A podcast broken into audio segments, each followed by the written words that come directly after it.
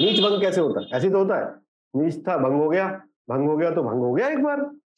तो आज आपका कॉन्फिडेंस आ गया वापस। और क्या खूबसूरत चार्ट है आपका लग्नेश सप्तम लग्नेश भाग्येश का exchanges is one of the best mahaparivartan yoga महापरिवर्तन। तो आपको जीवन के अंदर जो भी चाहिए सब प्राप्त हो ही रहा होगा। अब हाँ, आप सकुचाई सी रहती होंगी। तो हाँ, उसके लिए एक पहले बचपन में जब हम छोटे थे तो एक पत्रिका आती थी सरिता और ग्रह शोभा तो उसमें एक चैप्टर होता था कैसे कहूँ?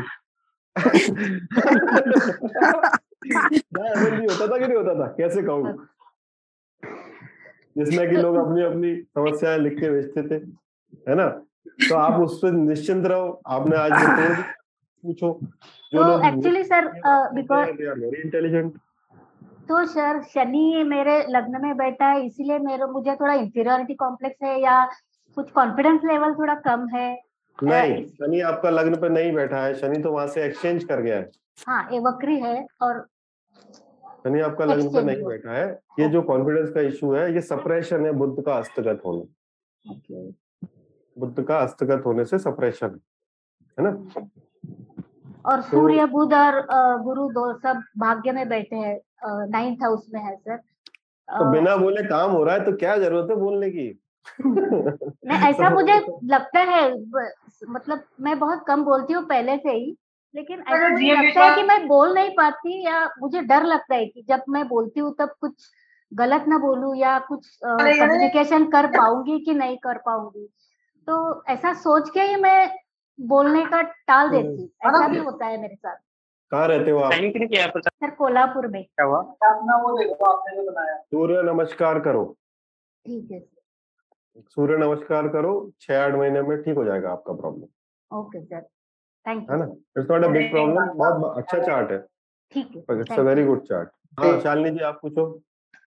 सर जैसे मांश जो आपने पढ़ाया उसमें आपने बताया कि जैसे हमें भाग्यांश का ये नर देव और राक्षस देखना था और भाग उसका भाग्य के लॉर्ड का और लग्नेश का। तो सर जैसे जो दशा आपने बताया अगर जैसे मेरा तो भाग्य और लग्नेश दोनों ही नर नवमांश है राइट बट जो दशा सर पहले चंद्र की चली फिर मंगल की फिर अब राहु की आएगी वो तीनों ही वो हैं मतलब राक्षस वाले साइन में है जो राक्षस साइन के अंदर नववांश में। तो इसको मतलब इसका मतलब तो लाइफ में जो लग, लगन करना चाहता है जो भगवान कर कुछ कर ही नहीं पाएँगे। क्या इसका रिज़ल्ट है? एक द अंतरदशा अंतरदशा जो नर नवांशक की है, उसमें अपने एफर्ट को बढ़ाओ। जो राक्षस की है या देव की है, उसमें थोड़ा शांति रखो। अभी लास्ट लास्ट क्लास में हम बात कर रहे थे, माधवी जी ने बोला, उन्होंने सब कुछ देखो, छोड़ दिया, सब कुछ देव नर नवांशा में होने के बाद जो छोड़ दिया, गुरु का भक्ति कर रही है। तो हर चीज़ का एक एक थ्रेशोल्ड होता है। राइट थ्रेशोल्ड तो होता है। वो चीज़ जो ऐसा नहीं कि खटेगी घटेगी मतलब रहेगी नहीं आपके जीवन के अंदर रहेगा आपको नर नवांशा दिया है तो आपको रहना है उसके अंदर बट इसका मतलब ये नहीं है कि आप जीवन में कुछ कर ही नहीं सकते। अंतरदशाएँ तो मिलेंगी ना आपको।